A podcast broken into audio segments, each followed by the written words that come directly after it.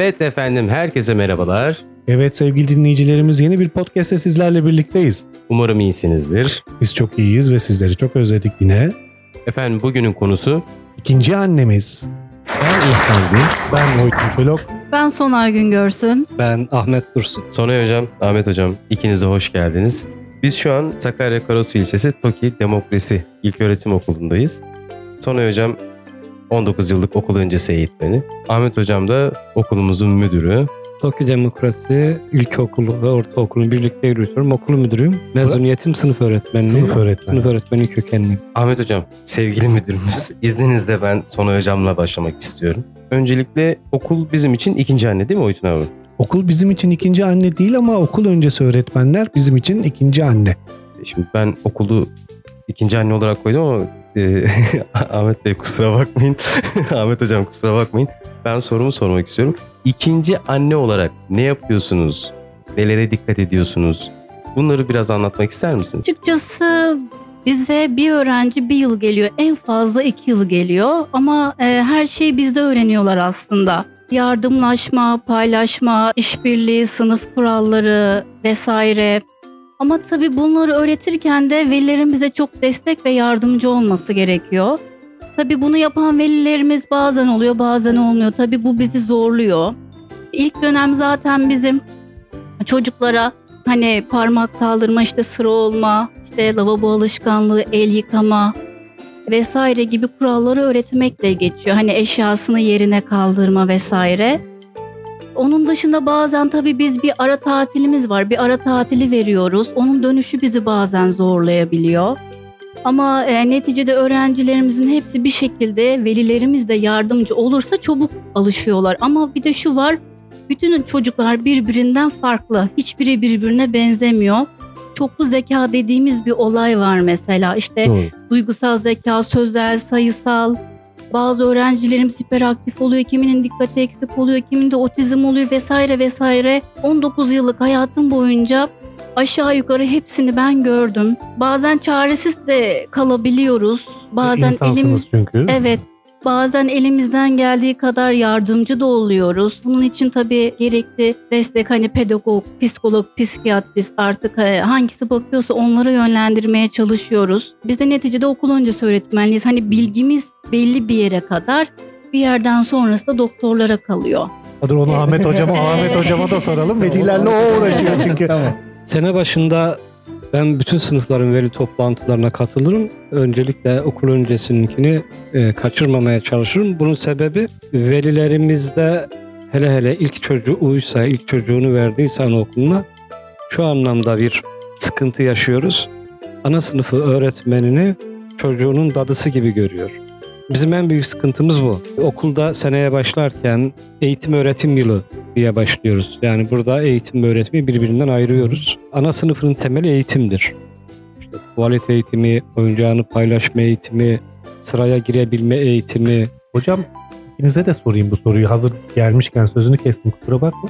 Aileler vermemiş mi oluyor bu eğitimleri buraya gelene kadar çocuklarına? Şundan dolayı söylemez. Tek çocuk, dede tarafından, babaanne tarafından büyütülmüş çocuk, her şeye o evet denilmiş çocuk ya da apartmanda tek çocuk. Yani paylaşmamış ya da e, her dediğine evet denilmiş. Yani bir oyuncağı o sınıfta bulunan tek bir oyuncağı sırasıyla oynaması gerektiğini bir öğrenmesi biraz zaman alıyor. Bu eğitim kısmı. Yani bunu da hani veli eğitmemiş dersek olmaz. Yani çocuğa eğitilmiş eğitimi ortamı sunmak lazım. Yani bunu hani veli eğitmemiş dersek Haksızlık etmiş haksızlık etmiş oluruz. Çocuğa eğitim ortamı sunabilmek. Ana sınıflarının hani anne babalar bu yaşlara kadar paylaşmayı öğrettiyse mesela dikkat edin. Veya bizim çocukluğumuza bakın. Biz neden böyle bu tür problemlerle paylaşmamışız? Yani Daha kalabalık, kalabalık aileler, büyüdük. kalabalık ortamlar, kalabalık mahalleler, mahalle kültürü.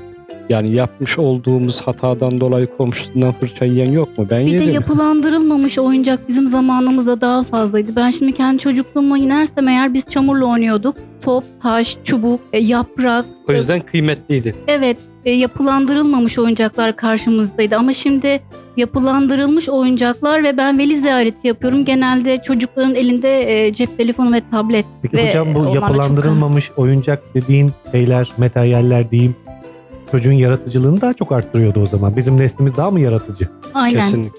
Yapılandırılmamış oyuncaklar. Peki çocukların zekasını böylelikle yok mu etmeye başladık acaba? Evet körelmeye başlıyor çocukların zekası. Çünkü bir de telefonu, tableti iyi doğrultuda da kullanmak var. Mesela çok eğitici oyunlar da vardır. Kontrolsüz kullanırlarsa bu tableti bazen çocuklar gece uyuyamıyoruz öğretmenim diye sınıfta geziyorlar. Ben ailelere mesaj atıyorum, arıyorum dikkatli olun vesaire diye. Bunun hani bir süresi olmalı ve çocuğun ne oynadığını takip etmeleri gerekiyor. Yani şu da var artık aileler anne baba çalışıyor. Çocuk 2 yaşına girer girmez kreşlere teslim ediliyor. Burada 2 yaşından sonra da anne babadan e, çıkıyor.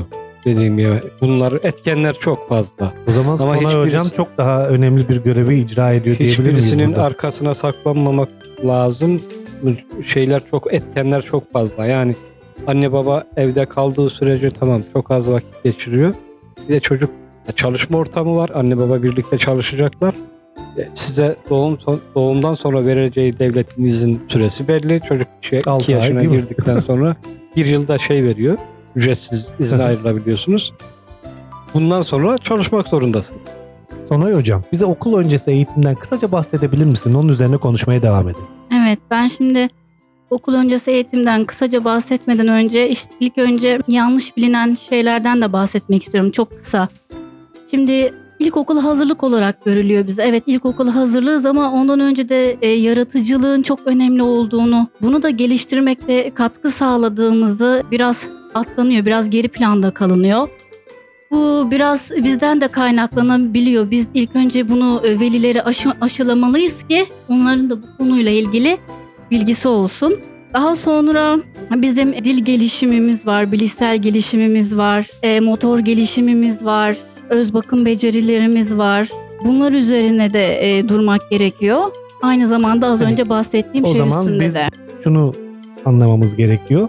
Okul öncesi eğitim ilkokula hazırlık veren bir sistematiği içermiyor tam olarak. İçeriyor ama tamamen değil, kısmen diyelim. Aslında çocuğu hayata hazırlamak gibi bir Evet, şey diyebilir evet. miyiz? Evet evet, Yani ikinci anne dememiz doğru oluyor değil mi o zaman aynen size? öyle. Evet.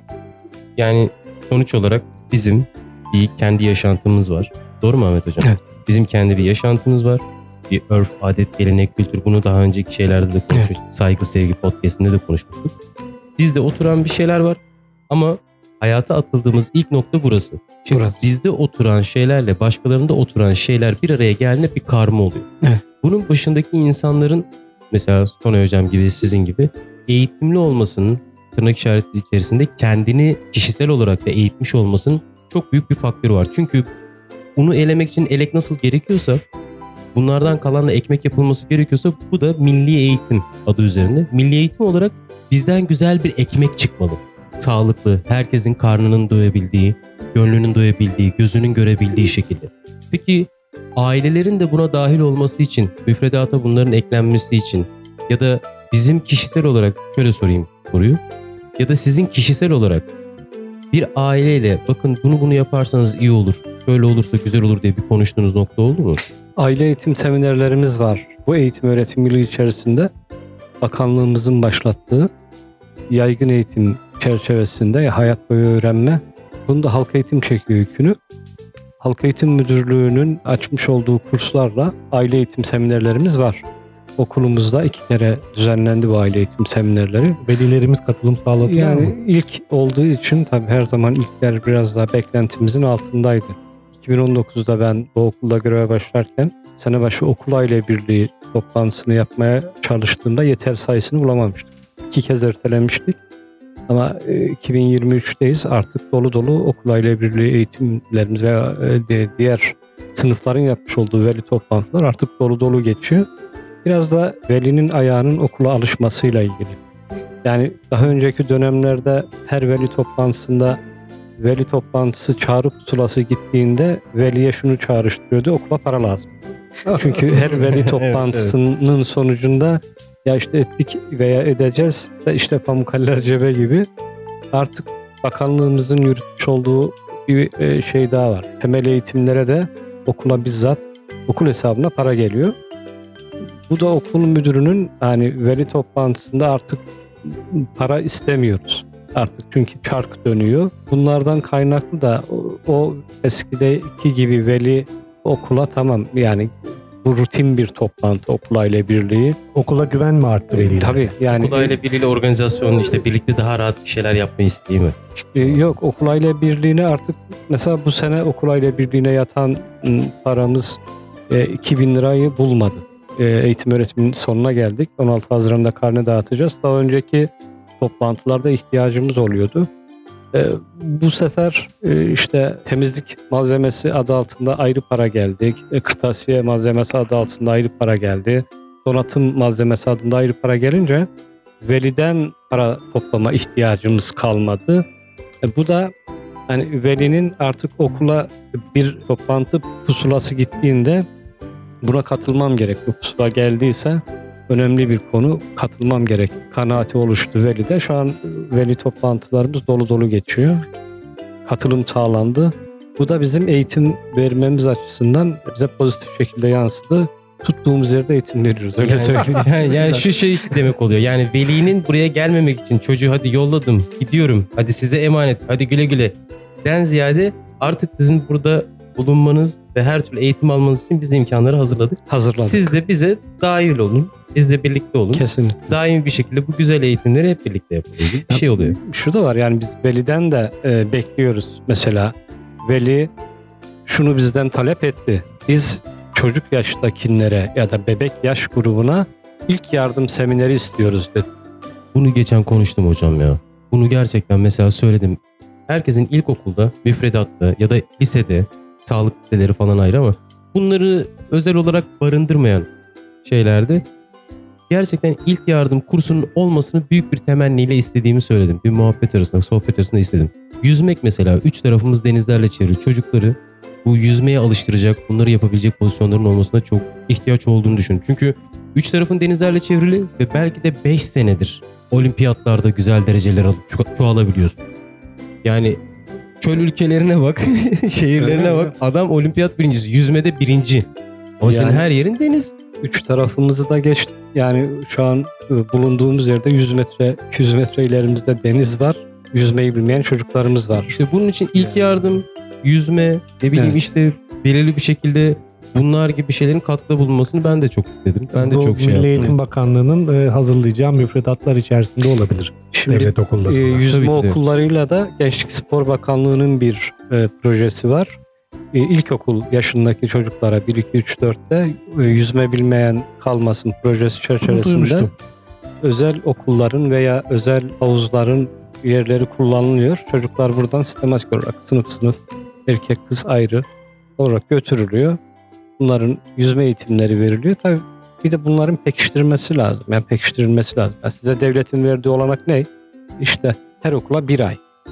Haftada iki gün ve bir ay. Yani çocuk toplamda 8 defa havuza gidiyor. Çok Bununla bırakırsanız e, yani pekiştirilmeyen şey unutulmaya mahkumdur. E, Velilere pekiştirmek için bir eğitim veriliyor mu hocam?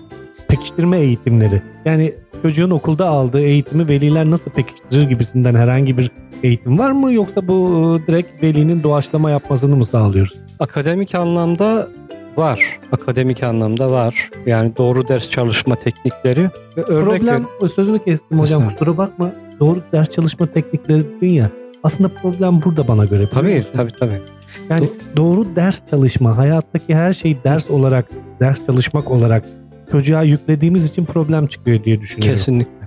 Doğru ders çalışma teknikleri dediğimiz şey şu. Ya bir kere ödev yapmayla ders çalışmayı biz birbirinden ayırt edemedik. Evet. Öğretmen Problem ödev bu. verdi. Bir sayfa çocuk ödevini tamamladı. Bu ödevini yerine getirdi.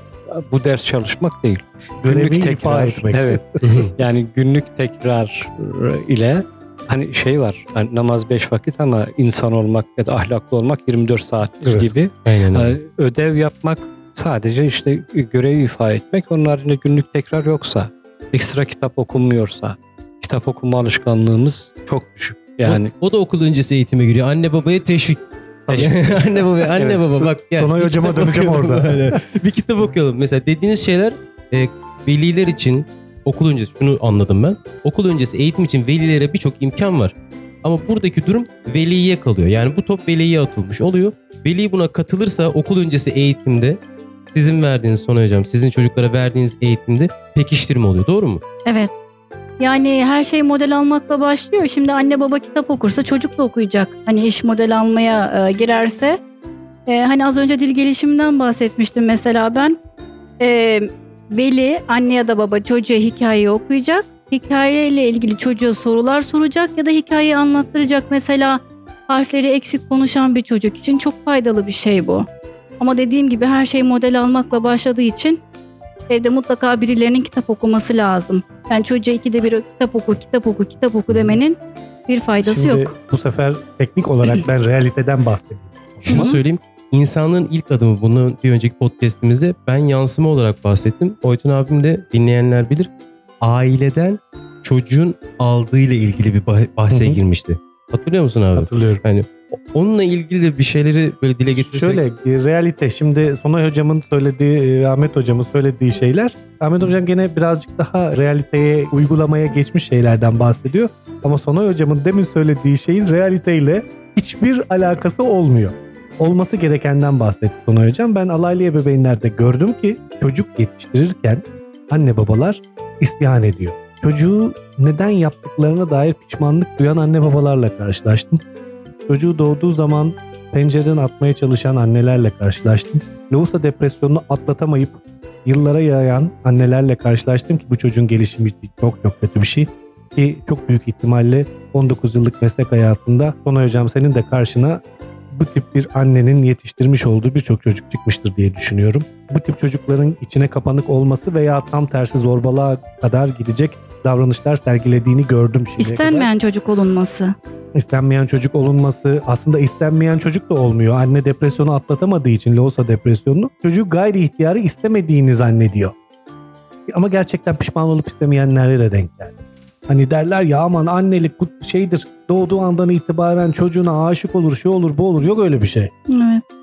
Yani oran o kadar az ki bu söylenen şehir efsanesi gibi. O yüzden mi bakan mı doğuran mı diye cümle e, kurulmuş acaba? Hastanelerde ben eğitim verdim. Hastanelerde verdiğim eğitimde genellikle doğum bölümündeki hemşirelere ve doktorlara sorduğum şeydi. Gerçekten anneler çocukları doğduğu zaman çok mutlu oluyorlar? Yani doktorların dediği "E, olan var. Ama çoğunluk hangisi diye sorarsan genellikle şoka giriyorlar ve bu ne bunu alın benim kucağımdan diye bağıranlara şahit olduk dediler. Şöyle bir şey. Hemen araya gireyim. Böyle bir hikaye de tanı bir ara televizyona da çıkmıştı bilirsiniz belki. Bir çocuk anne baba tarafından dünyaya geliyor. Çocuk engelli olduğu için bir e, yetimhaneye veriliyor. Yetimhaneye verildikten sonra yıllarca çocuğu olmayan bir çift bu çocuğu alıyor. Bu çocuk engelli olduğu için onu almayan anne baba yıllar sonra o engelli çocuğun bakın yani açıp videosuna da bakabilirsiniz tam şey gelmiyor çünkü 10 sene oldu belki ben bunu dinleyeni. Kız öyle bir diksiyonu yani ağız kaslarında bir problem varmış konuşamıyormuş ne bileyim işte kendisi ya aklınıza gelebilecek birçok problem varmış ama en son kızın bitirdiği kitap sayısı nereden baksanız bine yakınmış. Bence... Bence onu etkilemiştir gelişimini tabii. Şimdi bence bakabilen, doğurabilen ayrı bir şey. Bakabilen annelik çok önemli. O yüzden ikinci annelik dediğimiz bu. Yani Anne olarak- siz de bu anneliğin Anne içine giriyorsunuz ama Burada ben sana karşı yok yok. Bizde Bakabilen ebeveyn diyeceksin. Çünkü bu çocuk gökten zembille inmedi anne. şöyle söyleyeyim. Ben mesela Kadınlar Günü'nü kutladığım zaman Kadınlar Günü'nü kutladığım zaman bir babanın da Kadınlar Günü'nü kutluyorum. Çünkü onun içindeki bir e, sahiplenme Anadolu dediğimiz ana dediğimiz şeyle de özdeşiyor. Yani o yüzden şunu söylüyorum. Hani ikinci anne dediğimiz okulda siz de biraz anne olarak atfediliyorsunuz burada ama yanlış anlaşılmasın. hani demek O zaman ona anlatabiliyor muyum? kadınlar günü demeyeyim de anneler günü diyelim. Ya Kadınlar günü, anneler günü. Anne deme anne demediğin için, anne deme dediğin için abi o yüzden şey. Mesela babalar gününde de kendi başına hem babalık hem de annelik yapan kadınlardan da bahsedebiliriz. O yüzden Ve buna da karşıyım. Bir anne sadece annedir, baba değil. Hem baba, babalık yapamaz. Bir kadın tamamen doğru düzgün annelik yapabilir ancak. Baba rolüne bürünüyorsa çocukta çok büyük problemler çıkmaya Evet başlar. Oytun Bey'e katılıyorum bu konuda. ama Değil mi? Yani gö- bu meslek hayatında kaç tane böyle çocuğa denk geldi? Ee, yani, Yani, sayısını bilemezsin tabii de çok sıklıkla fazla gelmiştir. yok ama evet gördüklerim var. Oytun Bey'e katılıyorum. ama bu da Bir bir kere cinsiyet itibariyle bu imkansız bir şey. Bunu böyle böyle algılamayın. Bakın şimdi çok özür diliyorum. Yani senin e, toplumumuz ne yazık ki senin söylediğin şekilde algılıyor bunu. Ben hem annelik yaptım hem babalık. Babanın e, ne bileyim o koruyucu, o kapsayıcı rolünü üstlenen kadın bunu başaramaz genellikle. Bu iğreti durur bir kadının üzerinde. Yapamayacağından değil. Annelik kavramının içine sığmadığı.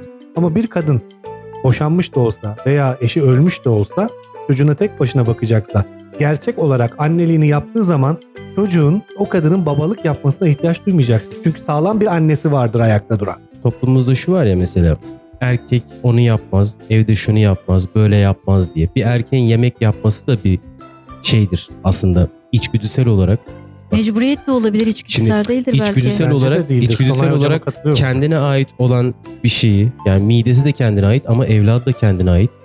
Bunu tamamlama ihtiyacı duymaya başlıyor. Ve diyor ki ben bunun diyor eğitimini alayım diyor. Şimdi ben toplumun dışında konuşmaya çalışıyorum. Yani biraz daha menşei açık konuşmaya çalışıyorum. Ben bir baba olarak üzerime düşen sorumluluğu yapıyor muyum? Evet yapıyorum. Ama annesinin de üzerine düşen sorumlulukları paylaşabilirim. Annesi gibi davranabilirim. Annesi olamam. Ama onun ihtiyaçlarını Davranamazsın çocuğun çocuğun e, man- mantalitesini, psikolojisini bozarsın. Burada işte eğitim başlıyor benim için abi. Bence bir erkek annenin de yapabildiğini, bir anne de babanın da yapabildiğini yapabildiği zaman çocuk diyor ki benim diyor, Bu Benim söylediğin diyor- şey bambaşka. Bu söylediğin şey olması gerek. Ha, bağlamak istediğim de bu. Sizin söyle tartıştığınız şey toplumun içindeki olan benim demek istediğim şu. Anne babalık da yapabilir, baba annelik de yapabilir. Ya bir yerde bir şey okumuştum. Ne kadar doğru yalan bilmiyorum. Çok fazla ev işine yardım eden, çok fazla yemek yapan bir babayı model alan çocuklarda eşcinsel eğiliminin daha fazla olduğunu okumuştum. Bilimsel bir Yok, araştırma bilimsel- sonucuymuş. Bilimsel araştırma olduğunu Ama düşünüyorum. e, Öyle kimin bir yazısı şey yok. olduğunu hatırlamıyorum. Okuduğumu söylüyorum. Öyle bir şey yok çünkü e, eşcinsellik şey olarak gelen bir Hormonsal. hormonsal bir şey. Yani Evet. taklit edilerek olacak bir şey değil. Yani Evet. işte atıyorum e, Tercih mi, eşcinsel, mi? Heh, eşcinsel bir şarkıcıyı dinleyen bir erkek çocuğunun o şarkıcı çok hoşuna gidiyor diye tercihlerini değiştirdiği daha dünyada görülmemiş bir şey. Evet. O Olabilir. zaten hormonal bir farklılıktan kaynaklı Ama yine bir şey. de bir araştırma sonucu olduğunu hatırlıyorum bunun. %100 doğrudur diyemeyiz. %100 doğrudur Ee, diye mi? Benim mantığıma hiç uymadı. Ancak şey olabilir belki. Çocuk daha kadınsı davranışlar gösteriyor olabilir. Burada demek istediğim Dur şu. hocam bir şey söylüyor. Be- belli dönemlerde e, eğilimlik var. Yani bu şey gibi çocukların mesleklerini belirlemekte günlük meslek tercihlerinin değiştiği ve hatta ortaokuldayken Buna eğilim başka mi lise- diyoruz? Eğilimler. Yani o hani eşcinsellik konusunda babanın gerçek karakterine yani bir de Türk toplumunda baba nedir? Ataerkil bir e, toplumuz biz. Bence ana erkeği. Ş- şundan dolayı çünkü yani şu e, anne hayatta ailede en son babalar duyar. Okulda da en son O müdürler yüzden, o duyar. yüzden son ana yani. erkeğiz diyorum. O yüzden O- ana erkeğiz diyorum. Okulda da en son müdürler duyar. Ailede en son babalar duyar. Niye? Yani çünkü baba son çözüm noktasıdır. Hı hı. A- Anne yapmaya çalışmıştır, yapamamıştır. Artık seni babana söyleyeceğim veya Ama babayı kontrol eden kimdir, Ee, motive eden kimdir, yönlendiren o da annedir. annedir. Evet. Ya hatta ya, e, kendi çocukluğumuzdaki ninnileri hatırlayın. Atam tutam ben seni akşama baban gelince diye. Baba burada son nokta. Yani karar verici mekanizma veya ceza verici mekanizma. Ben de şuna inanıyorum hocam. Bence anne de baba da ortak mekanizma olması lazım. Ben annemle hı. bulaşık yıkamayı, yer süpürmeyi, işte yemek yapmayı falan öğrenen birisiyim. Benim şimdi bu toplumda, bunu az önce de konuştuk. Hızlı tüketim toplumunda benim evde olduğum zaman eşim olmayabilir. Eşim olduğu zaman ben olmayabilirim. Bir şeyi takmak, bir şeyi çakmak gerekebilir ya da bir şeyleri yapmak gerekebilir. Benim bunu yapıyor olmam çocuğumla kaldığım süre zarfında, geçirdiğim süre zarfı içerisinde ona annesinin de yapabildiği, yani annelik diye bahsettiğim şey bu. Annesinin de yapabildiği, sunabildiği şeyleri de sunabilmek. O da ben yokken Okey bu hemfikiriz burada. ben bunu sıkıntı yok. anlatmaya ben bunu anlatmaya çalışıyorum. En başından beri bunu söylemeye çalışıyorum. Fakat tabii ki de bizde dediğiniz gibi ataerkil bir toplum ya da anaerkil bir toplumumuz var. Bunun ayıp olmadığını da öğretmemiz gerekiyor aslında. Çünkü bakıyorsun bir kadın hepsine koşuyor ya da bir adam hepsine koşuyor. Ortak payda olmadığı için Burada adama da yazık, kadına da Ha, yazık adam ya. adam mesela ya bizde öyle bir şey mi vardı? Hayır abi.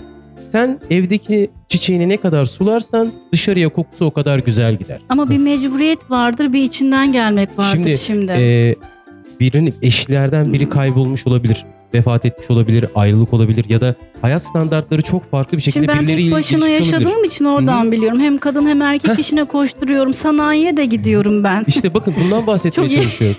Bu- Ben mesela yarın öbür gün bana bir şey oldu. Ben Allah göstermesin bu herkes için söylüyorum. Bir şey oldu. Yanınızdaki insan sizin o halinizden nemalanan değil orada size destek olan bir insan olması lazım. Evet sizin gibi gerekirse sanayiye giden yahut da Ama bu Sonay hocamın erkeklik vasfının ağır bastığı anlamına gitmez. Mecbur olduğum için yapıyorum. Bakın, ben anlaşılamadım Onu galiba. demek Benim demek istediğimi anlatabildim mi Ahmet Hocam? Demek istediğim şu. Ortak olalım. Her şey ortak olalım ki Burada çocuğun eğitiminde de çocuğun eğitiminde de başarı elde edelim. Bizim eğitimimizde de bir başarı elde edelim. Öğretmenlerimize tamam işte öğretmene gidiyor, okula gidiyor deyip de bir tek onların öğretmenlik hayatı değil, aile hayatı olduğunu da bilelim. Sorumluluk- ben Biz de sorumluluklarımızı bilelim. O yani çocuklarımıza da bunları eşitleyelim. Biz sorumluluğumuzu bilmediğimiz zaman da Sonay hocama veya e, Ahmet hocama gelip sataşmakta buluyoruz çözümü. işte ben onun için biraz dürttüm buraya. ağlama duvarıyız orada. Evet. Sıkıntı. İhsan Bey'in burada vermiş olduğu tüyo aslında evliliklerin uzun sürebilmesi için e, hızlı tüketimden bahsettik. Çalışan anne babalarda evliliklerin uzun sürebilmesi için çocukların da huzurlu bir ortamda yetişebilmesi için olması gereken şeyler. Birlikte yapabilmek. Bazen anne babadan çok çalışır, bazen baba anneden çok çalışır veya düzensiz çalışan devlet memuru ve özel şirketlerde var. Gece nöbetleri gibi, Hı e, nöbete giden polis, asker, doktor gibi, hemşire gibi branşlar var. Pandemide bunu çok yaşadık yani. Evet, Evine evet. gelip çocuğunu göremeyen, çalıştırılamayan, hemşire doktor var. Abi, hemşire doktor var yani. E baktığınız zaman asker mesela asker ailelerinde bir bakıyorsun Evet. bir gidiyor yok veyahut da uzun yol şoförleri bunları da görüyoruz. Artık bir yerden sonra bakıyorsun diyorsun ki bu çocuk yoksunluğunu çekmesin. Ben de şunu söylüyorum öğretmenlerimize çok yük düşmesin. Okul öncesi eğitim olarak lütfen sevgili anne babalar konuşarak şeyleri çözmeyi bildiğimiz gibi bir şeyleri kabullenerek de çözmeyi bilmemiz gerekiyor. Evet. Mesela ben bu konuda şunu da söylemek istiyorum. Sonay hocam burada aile olarak, birey olarak hem çocuklarına hem de kendilerinde bir şeyler katmış velilerle aileyle bir araya geldiğinizde en çok dikkat ettiğiniz şey ne? Yani buysa evet bu bir aile çizgisini oluşturuyor dediğiniz nokta ne? Anne babanın ortak karar vermesi çocukla ilgili. Hani e, çocuğu iki arada bir derede bırakmak ya da annenin evet dediğine baba e, hayır diyorsa e, burada bir sıkıntı vardır ama anne baba ortak karar aldığı sürece bunlar örnek aile oluyor tabii ki. Çocuğun davranışına da konuşmasına da bu çok güzel bir şekilde yansıyor. Peki Oytun abi şeyi sormak ister misin? Hocam sizin... Hayır istemem. ya yapma Sorularımı bana bırak. Hayır çünkü konuştuğumuz için söylüyorum. Hocamın mesela ben hikayelerini dinlemek istiyorum. Ondan Sonay'ın önce o, oraya istiyorum. gelmeden önce onu ben de dinlemek istiyorum. Sorulması gereken şeyler var. Ee, bir çocuk büyürken rol model seçmek zorunda kendi. Şimdi bu rol model seçilirken de genellikle anne babayı rol model seçer çocuklar. Evet. Anne babayı rol model seçmesi için de annenin ve babanın veya her ikisinden birinin çok sağlam ayakta durması gerekir. Ve çocuğun onu görmesi Ve lazım. çocuğun onu görmesi gerekir. Çünkü çocuk taklit eden bir varlıktır. Taklit Evet. ederek öğrenen, kopyalayarak öğrenen bir varlık. Kopyalama kısmı belirli bir yaştan sonra bildiklerini kendine adapte etmeye dönüşür. 0-6 yaş çok önemli. Şimdi rol modellerden birinin de anaokulu öğretmenleri olduğunu düşünüyorum. Çünkü çocuklar bazı durumlarda annelerinden ve babalarından daha fazla anaokulundaki O öğretmenlerin ve yoğunluk süreci içerisinde. yoğunluk evet. süreci O içerisinde, hızlı tüketim e, süreci. sizlerle bir arada oluyorlar. Evet. Sizle konuşuyorlar, sizden öğreniyorlar. Senin şahsını tenzih ederek bir anaokulu öğretmeninin rol model olma görevi nedir? Ne yapması gerekir? Yani şimdi Kendine ne yapması gerekir? Oytun Bey bu dediğinize ben hani kısmen katılıyorum. Çünkü eğer eğitim anne karnında başlıyor diyorsak hani işte annenin karnında çocuğu hikaye oku, müzik dinlet gibi başlıyorsak çocuk da bana geldiğinde dört buçuk yaşına doğru geliyor. Yani benden önce zaten rol model aldığı biri mutlaka evde var ama iyi ama kötü. İyi alıp geliyorsa biz bunun üstüne çok güzel şeyler katıyoruz. Ama kötü alıp geliyorsa e, bizi çok zorluyor. Biraz katabiliyoruz. Bazen katamıyoruz. Aile yardımcı olmazsa hiç katamıyoruz. E, ne zorbalık olarak mı ortaya çıkıyor yoksa içe kapanıklık olarak mı ortaya Her çıkıyor? İçe kapanıklık olarak da çıkıyor, zorbalık olarak da çıkıyor. İki şekilde de çıkıyor. E, hangisiyle baş etmek daha kolay? İçe kapanık e, çocukla baş etmek daha kolay. Zorbalıkla e, başa çıkmak daha zor oluyor. Peki zor- Çok zaman e, zorbalık zorbalık yapmayı alışkanlık edinmiş diyeceğim artık. Bir çocuğun ailesine baktığınız zaman e, benzer davranış şekilleri görüyor musunuz? gördüğümüz de oluyor. Evet görmediğimiz de oluyor. Yani e, ailenin yanında şimdi bizim televizyon dediğimiz sanal or- ortam dediğimiz faktör de var. Model de var. Yani Davranış çocuklar da var. anne Çevre de babadan var. ziyade televizyonda seyrettiklerini mi rol model olarak alıyorlar? Mutlaka hepsine aile olur, çevre olur. Dediğim gibi oynadıkları oyunlar da olur. Peki Hepsinden biraz biraz bir şeyler mutlaka e, şey kapıyorlardır. O kadar düz ve doğal varlıklardan, canlılardan bahsediyoruz ki çocukların bir yalan söyleme veya rol yapma gibi yetenekleri olduğunu düşünmüyorum. Model alıyor yalan söylemeye. Bak çok önemli Şöyle bir şey. bir şey, ben, çok çok e, çok önemli bir şey bu Veli söylediğin. ziyaretleri Bir daha yapıyorum. söylesene. E, model alıyor yalan söylemeye. Benim gözlemim ve e, Çok doğru. 19 yıllık tecrübem. Çok doğru. E, hani bir yerde okudum o ayrı, okumak ayrı okuduğumuz hani bazen diyorsunuz ya realiteyle şey farklı oluyor. Kitapta okunanlarla Gerçeklik e, farklı gerçek oluyor. farklı oluyor. Şimdi ben öğrencilerime çok vakit ayırabiliyorum. Çünkü ben bekarım, evli değilim, çocuğum da yok. Onlara çok rahat vakit ayırabiliyorum ben. Veli ziyaretleri de yapıyorum. Hmm, Sınıfta da elimden geldiğince çok fazla e, ilgilenmeye gayret gösteriyorum. Mutlaka eksiğim gediğim vardır. Çok rahat yalan söyleyen bir öğrencimin belli bir zaman sonra aile bireylerinden birinin gözlemlediğim zaman aile bireylerinden birini model aldığını fark ediyorum. Aslında dönüyoruz dolaşıyoruz. Aile, Geldiğimiz, aileye geliyoruz. geldiğimiz nokta gene anne babaya geliyor Bağırarak işte. konuşan bir öğrencim var. Sürekli bağırarak konuşuyor ve annenin sürekli bağırarak konuştuğunu biliyorum. Çocuğu düzeltemiyorum. Peki bu kadar karmaşık bir kitle geliyor. Bir canlı kitlesi geliyor Evet. senin eline. Bu kadar karmaşık canlı kitlesini bir arada tutup onları bir ortak noktada birleştirme çabası ne hale getiriyor seni? Ya çok yorucu oluyor aslında. Çünkü velilerimiz de farklı, öğrencilerimiz de birbirinden farklı. Yani karşılıklı anlayış göstermeye çalışıyoruz. Tabii tartıştığımız zamanlar da oluyor. Her şey böyle çok güllük gülistanlık gitmiyor yani. Onu söylersem yalan söylemiş olurum. Çok tartıştığımız zamanlarda oluyor ama sonuçta bir uzlaşmaya varıyoruz. Ee, 19 yıldır hiç e, kin tuttuğum ya da bana kin duyan, e, kavgalı e, olduğum bir şeyleri çok uzattığım bir velim yok ama tartışmışlığımız vardır ama e, tartışmadan sonra her şeyi tatlıya bağlıyoruz. Bir şekilde bir zaman sonra birbirimize anlıyoruz. Bazen egolar da devreye girebiliyor tabii. Bunları da atmamız lazım. Sonuçta hepimiz görmüş geçirmiş eğitimli insanlarız. Tabii ondan sonra olan Ahmet hocam oluyor. Ahmet hocam bu süreçle ilgili bir yorumunuz var mı? Yani okulda sınıf içerisinde öğrenciyle, öğretmenimizle tartışma içerisine girdiği zaman ben hep öğretmenlerden şunu rica etmişimdir. Yani tartışmayı uzatmadan okul müdürümüzle görüşün. Yani çünkü tartışmanın kazananı olmuyor o anda. Bunun da kazananı olmayacağı bir tartışmaya da öğretmenimin girmesini istemiyorum.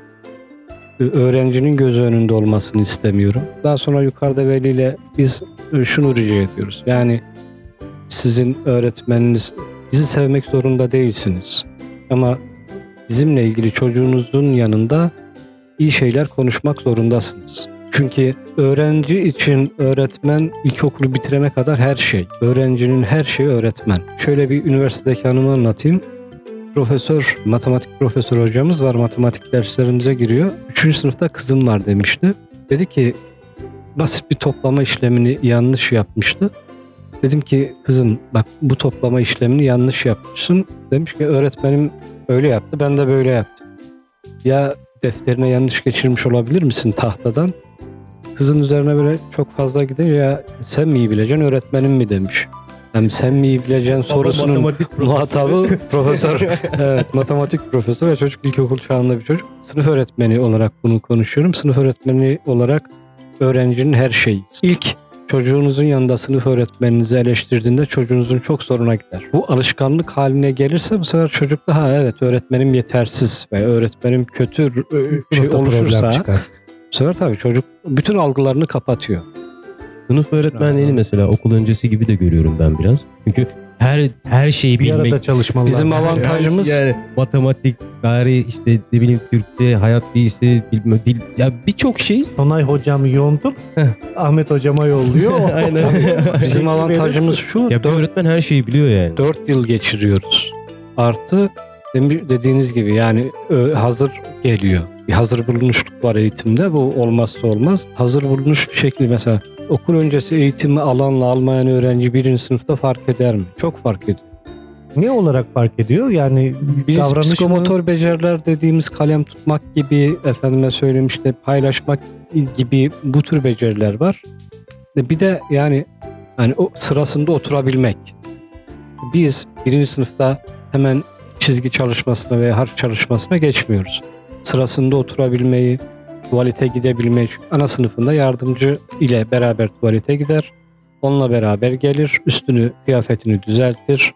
Yardımcımız sınıf içerisinde öğretmen kıyafeti terlediği zaman ana sınıf öğretmenimiz ikinci anne dedik ya değişir.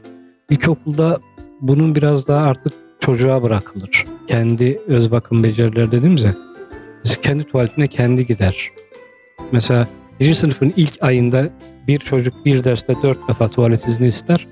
Daha sonra buna sürekli izin veriyorsunuz. Daha sonra bunu dördü üçe düşürüyorsunuz. İstediğin zaman gidemezsin. Çünkü hem dersi bozuyorsun hem geri kalıyorsun. Sonra ikinci sınıfta çocuk yani çok sıkıştığı zaman izin istiyor. Bu sefer öğretmen tanıyor. Yani bu çocuk tuvalete gitmek istiyorsa evet. Yani ciddi anlamda sıkışmış ihtiyacı vardır. Ee, Bunlar e, örnek olsun diye anlattım. Yani bazı şeyleri hemen veremiyorsunuz. Biz hemen çizgi çalışması ve hemen harf çalışmasına geçmiyoruz. Mesela bizim ayın 12'sinde okuma bayramımız var. Çünkü müfredat diyor ki öğretim kısmıdır. Okuma yazmayı öğretmek öğretim kısıdır.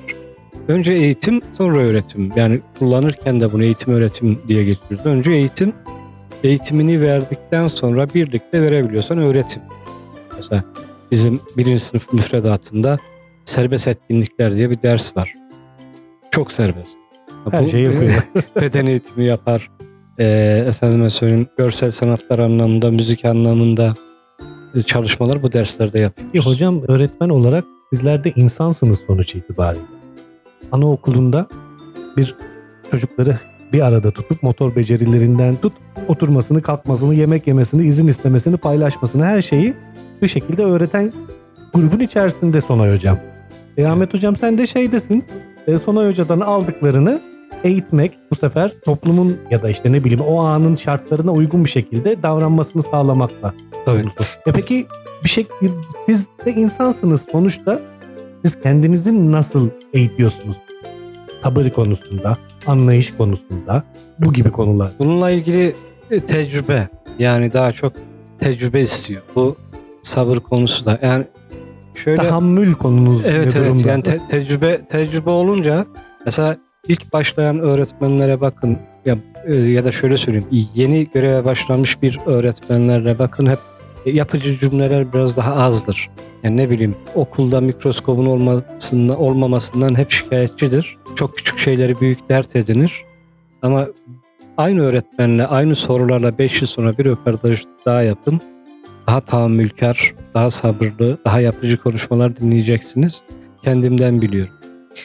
Ben ilk Aynı öğretmenle de aynı öğretmenle de bir yerden sonra bir 10 sene sonra röportaj yaptığında artık bir sıkkınlık bıkkınlık geliyor. Ay, evet. Evet, evet. evet, Evet, İhsan Bey'e katılıyorum. bir sıkkınlık bıkkınlık geliyor. evet, evet. Aynen. E, ama şimdi bizim işimiz yıpratıcı bir iş. Her Tabii işin ki bir yıpratıcılığı Tabii ki, var tabii ama ki, tabii biz ki. şöyle yıpratıcı. Mesela bize bir masa sandalye kutu emanet değil, bize canlı bir varlık emanet. Kesinlikle. Onun sorumluluğu e, bizi tabii ki strese sokup gelebiliyor. Hani düşebiliyor tabii kazalarımız olabiliyor ufak tefek. Uzun Bazı süreli veli- dirençli bir psikoloji lazım değil mi? Uzun süreli direnç, dayanıklı Evet. bir psikoloji lazım. Evet bazı veli anlayış gösteriyor. Bazıları anlayış göstermeyebiliyor olan kazalara. Mesela biz 5 saat sınıfın içindeyiz. Şimdi çocuklarımız tabii hareketsizde kalıyor. Okul öncesi adına konuşuyorum. Tabii bu sefer daralıyorlar. Hareketleri artıyor. İşte masaya dolaba illaki çarpabiliyorlar. Biz önlemlerimizi alıyoruz. Mesela hani masalarımız sivri değil. Dolaplarımızda köşeliklerimiz var ama neticede çocuk bu yani. Hepsi birbirinden farklı oluyor. Bazıları çok hareketli oluyor. Ben şeyi soracağım. Burada hemen size de hocam. Puanım tuttu. Şansım denk Evet, geldi. evet. Öğretmen oldum diyenlere bir şey demek ister misiniz? Gerçekten Olmayın. Gerçekten Olmayın. özveriyle yapan artık özveriyle yapan bir, bir diyor ki zaten adam eğlenerek, dans ederek, gülümseyerek gitmediğiniz bir işi yapmayın. Şunu söylüyorum hemen. Kalkıp Avanta'dan bu işi kazanmış iş diyor bakıyorum onlar için. Biliyorsunuz demek Puan istediğim şey. sonucu çıkmış üniversite sınavında Yani, yazmış yani, çıkmış heh. okumuş. Şimdi- Anladım. Bedavadan denk gelmiş bu Evet. vasfı, bu sıfatları konuştuk ya sıfatın. Üzerinde olan kişilere ne demek istersiniz? Öncelikle ben bunu sorayım mı? Ondan Sordum sonra zaten. ondan sonra böyle bir şeye dönelim. Yani e, ben kendi branşım adına konuşacak olursam ben iki insanın işini yaptığını düşünüyorum. Çünkü biz öğrencilerimize hem davranış hem e, onların yaşına uygun çeşitli etkinlikler yaptırıyoruz ve e, müdür beyin de dediği gibi üzerini düzeltemiyor işte terine bakıyoruz üzerini değiştiriyoruz bir de bizim evrak işlerimiz var işte günlük plan, aylık plan, e, çeşitli formlarımız vesairemiz, işte bakanlığın bizden istediği eğitimler var ÖBA, ÖBA üzerinde vesaire. Yani ben kendi adıma konuşursam iki insanın işini yaptığımızı düşünüyorum. Bilmiyorum müdür beyimiz ne diyecek bu konuda ama. İşte buraya sizin gibi özverili ya da bu sorumlulukları alabilecek olarak gelen kişiden ama hepimiz razıyız değil mi? Şey, Ha, evet. biz- evrak ben- işini vesaireyi bir Ben kenara koy. çocukları Bence sev- sevdiğim için bu işe başladım. ben bu işin kökünden geliyorum. Ben o e, çocuk gelişimi okudum. Kız Hı hı. Meslek Lisesi çocuk gelişimi mezunuyum ben. Hı hı. Üzerine de okul öncesi öğretmenliği okudum. Stajımı da yaptım. Ücretli öğretmenliğim de var. Kadrolu öğretmenliğim de var. Çocukları çok sevdiğim için bu işe başladım. Ama sonra düşündüm ki yani çocukları sevmek çok güzel ama sab- sabırın da çok olması gerektiğini fark ettim. yürek biraz büyük olmalı. Yani tabii Evet canım. çok aşırı sabır. Hemen şurada gelin. Ben engellerle çalışmak ki sen de yaşamışsındır. Bizde hani denk geldiği için gelenler vardı. Çocuğun durumuna ağlamaktan iş yapamıyordu. Üzülmekten iş yapamıyordu. Yani onu kendisi bir yerden sonra artık sıkılmış onlarla muhatap olmamayı seçiyordu. Gerçekten öğretmenlik ve eğitmenlik özveri istiyor. Buradan tekrar dönüyorum Ahmet Hocam. Yani havadan denk gelmiş öğretmenlik yapanlara ne demek istersiniz? Gerçekten özverili olan öğretmenlerin ne yapmasını istersiniz? Ya burada mesleğimin 12. 13. yılında eğitim fakültelerinde Ekan Bey bir iki 4. sınıf öğrencileriyle ilgili söyleşilere davet etmişti. Atıfta bulunduğum şey şu. Buradan sizin eğitim fakültelerine çok iş düşüyor. Çünkü üniversite ortamında okuyorsunuz. Her şey toz pembe. Sınıf öğretmenleri için söylüyorum. İşte e, vardı e, mesleğimin ilk başladığım yerde İzmirli 9 Eylül mezunu Adam hiç denizden ayağını çıkarmamış. Daha sonra Erzurum'un bir köyde değil mezrasına atanmış. Yani e, demek istediğim şey fakültelerde staj eğitimlerini e, valiliğe yakın merkezi okullarda değil de ücra köylerde yaptırmaları lazım. Yani öğretmen staj kısmını yapması lazım. Dönecekse orada dönmeli. Değil mi? Yani staj kısmını kesinlikle zor şartlarda tamamlaması lazım.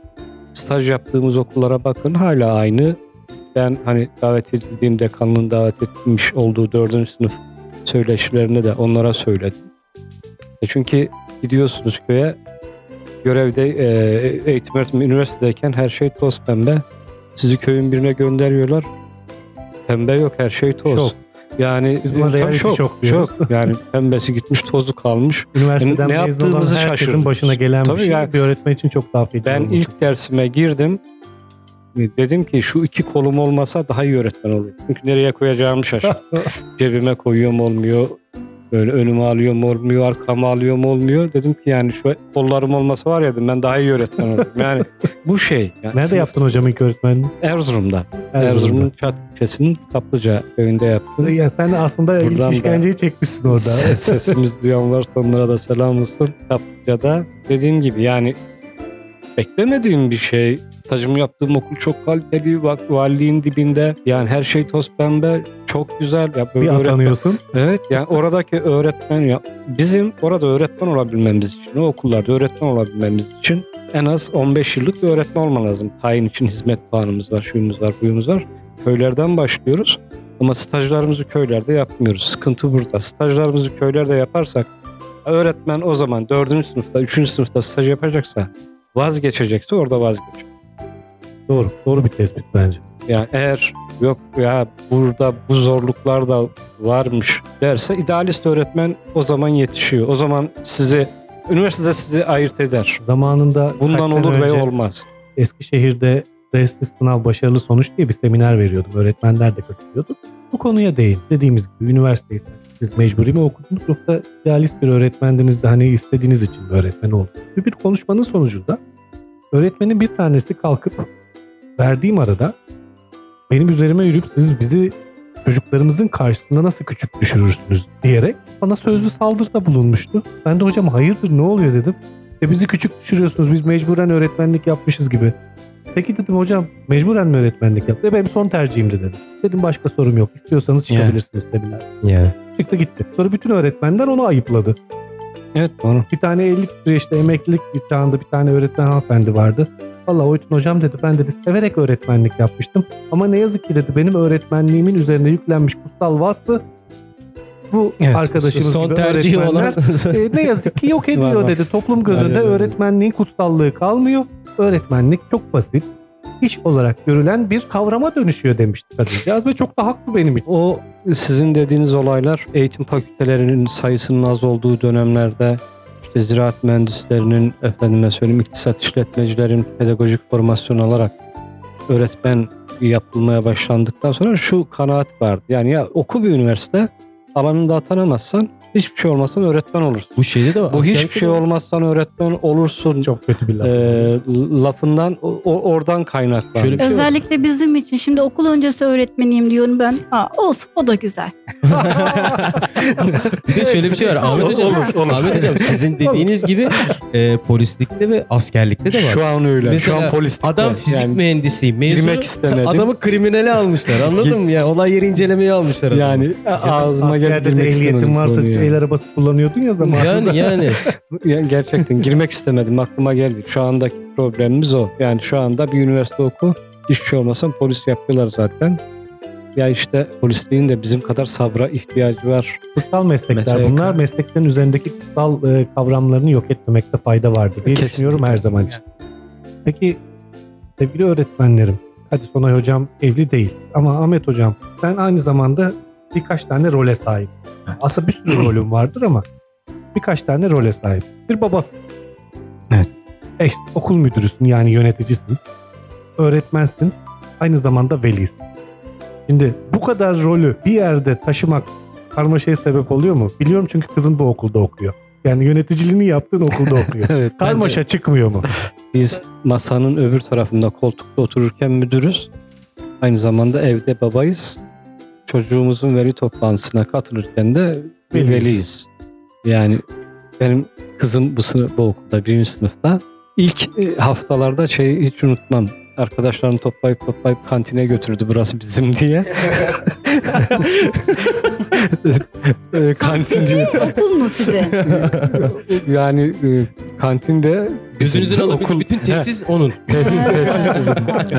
Tesis Gidip bizim. gidip alıyor, gidip gidip arıyor. Kantinci dedi ki hocam dedi "bu- siz dediniz buna ne gelirse ver de. Ya Sizin bak- hesap kabardı. bu böyle böyle. Arkadaşlarını da alıp geliyor bu burası bizim diye. Daha sonra çocuk okula alıştıktan sonra ben mesela diğer çocuklarımı kendi okulumda hiç istemedim. Diğerleri erkek. Bu kız çocuğu olunca ana sınıfında buraya gelince benden ayrılmıyor. Kızlar babaya hakikaten tutulmuş bu arada onu da öğrendik. benden ayrılmak istemedi. Evimin yanında okul olmasına rağmen ayrılmak istemedi. Seninle gidip gelmeye devam edeceğim deyince burada oldu. İşte bu rol çatışması dediğimiz şey şu. Şimdi şimdi daha iyi anlıyor. Veli toplantılarına gidip yani şimdi İstiklal Marşı'nı okutan, efendime söyleyeyim duyuruları yapan, konuşmaları yapan, uyarıları yapan veya işte kızan bağıran bir müdür pozisyonundan sonra veli toplantısına bir gidiyorsun süt dökmüş kedi gibi arkadan öğret- öğretmenle beraber çocuk şimdi alıştı. Yani sınıf içerisinde geldiği zaman işte baba bu çocuklar kavga ediyor onun sınıfına girmem. Yan sınıftaki söyler gider girerim. Çocukları uyarırım. Ama onun sınıfına girmem. Sizin öğretmeniniz vardı çünkü bu kez yani bizim gücümüzün kullanmasını istemiyoruz. Hep o yüzden diğer çocuklar da uzak kaldı. Ahmet Hocam şunu sormak istiyorum. Yeni öğretmen adaylarına tavsiyeniz nedir? Ama bunu severek yapan, yapmak isteyen ve bu uğurda yola çıkan. Atatürk ilke ve inkılaplarında kendine hedef ve düstur edilmiş öğretmenlere tavsiyeniz nedir?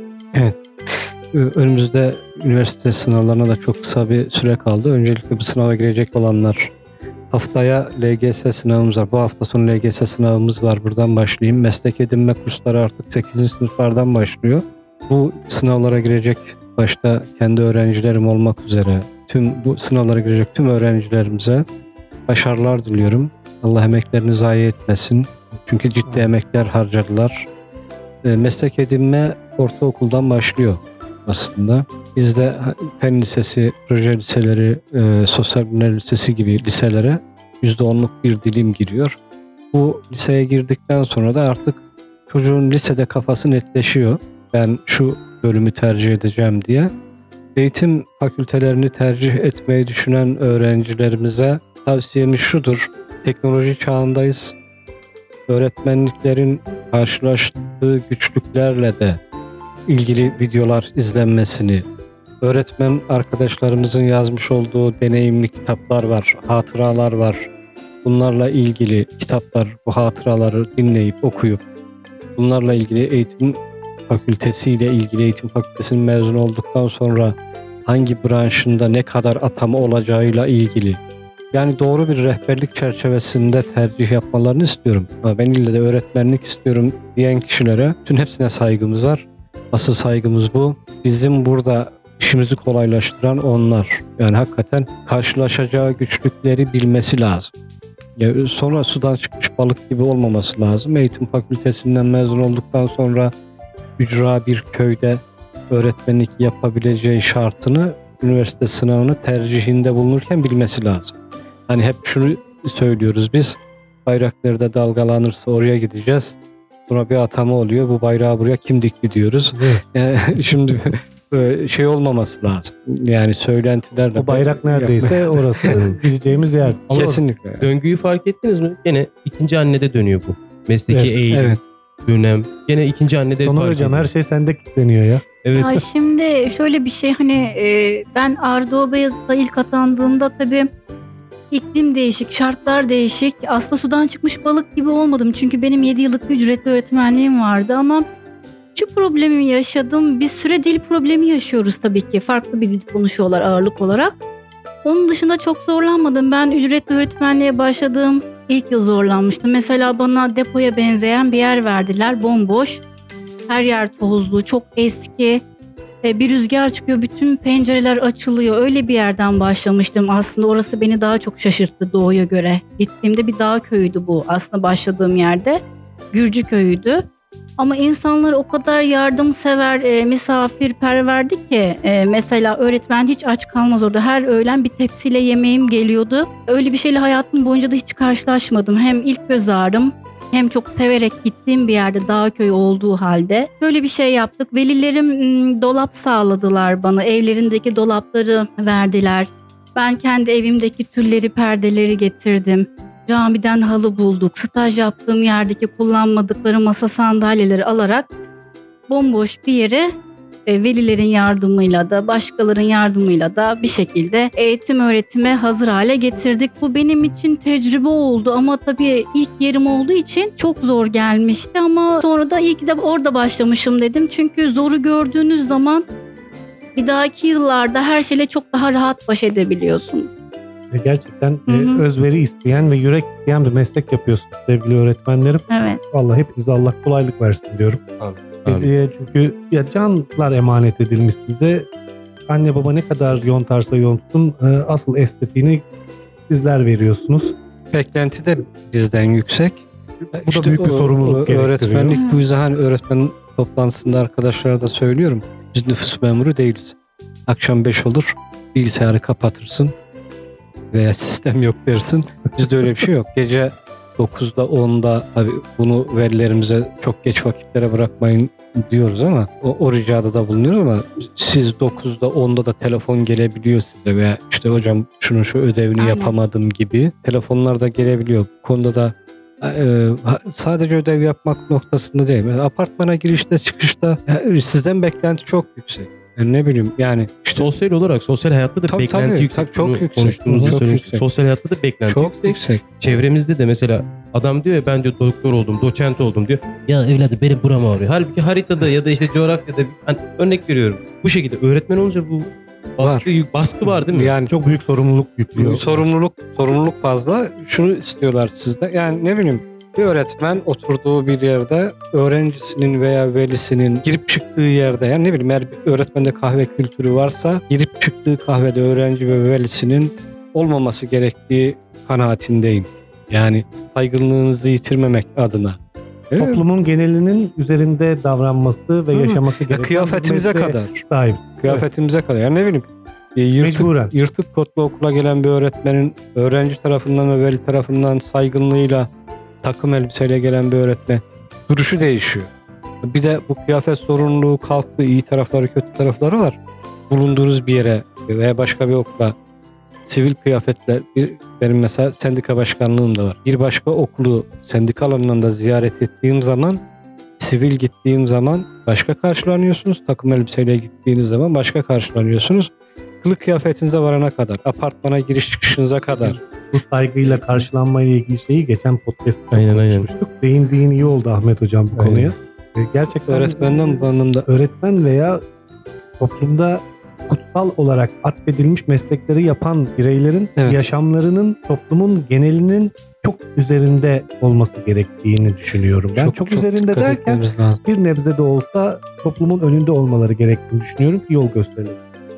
Sizin, Öyle kolay sizin kolay göreviniz yol göstermek. Sigara kullanan öğretmen arkadaşlarımıza şunu söylüyoruz. Yani ben mesela bulvar diye tabir ettiğimiz buradaki yerde yani oturup ayak ayak üstüne atan çok rahat davranan sigara içen öğretmen arkadaşlarım eğer nazım geçiyorsa tanıyorsam başta kendim olmak üzere bunları rahat rahat söyleyebiliyorum. Çünkü beklenti o yönde.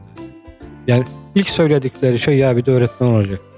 Ama haksızlık değil mi bence biraz? Ya. Bence de haksızlık. Biraz yani. haksızlık Beklen, olduğunu beklenti o düşünüyorum yönde. Yani şimdi ıı, meslek kutsal. Rol Evet. ama dedi, az önce ne koştuk rol sayımız çok fazla. Rol Meslek- sayımız çok, çok fazla, şey yüklendi. Mesela Evet. Hocam senin bence. üzerine yüklenen bir de annelik rolü var. Yani bu Kaç E, tane kabul kaç edilir şu an veya kaç edilmez öğrenciniz var? 12. sen ikinci annesin. 12 tane çocuğun ikinci annesi. 12. anne. Yani o yüzden e, sana yüklenmiş rol Ahmet A- Hocam'a ağır yüklenmiş olabilir. rolden daha ağır bu arada. Yani Evet, o yüzden, yüzden- haksızlık herhalde.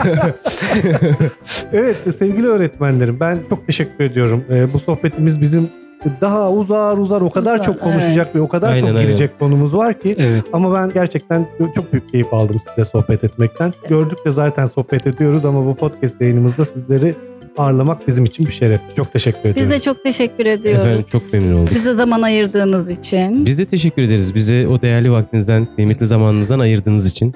Öncelikle baş tacısınız. Bunu sakın unutmayın. Teşekkür ederim. Çok sağ olun. Bu bir e, bizim için bir fırsattı. Yani bu fırsatı bize sunduğunuz için canlarımı arz ediyorum gerçekten. Eğitim hakikaten Beşik'te başlıyor, mezarda bitiyor. Bu yüzden sadece okulla sınırlandırmamak lazım. Öğretimin sürekli olduğunu bilmek lazım.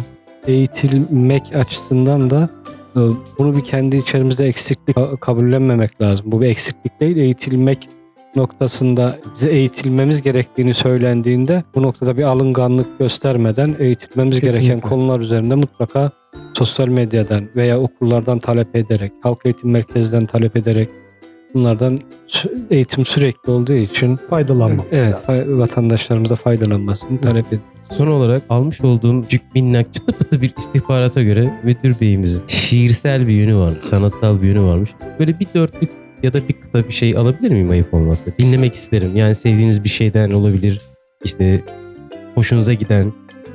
Ben Cemal Safi hayranıyım. Cemal Safi'nin Vurgun diye bir kitabı var.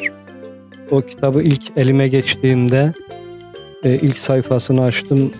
Allah Allah bu şiir onun mu, şarkının sözleri onun muymuş dedim. İkinci sayfaya geçtim.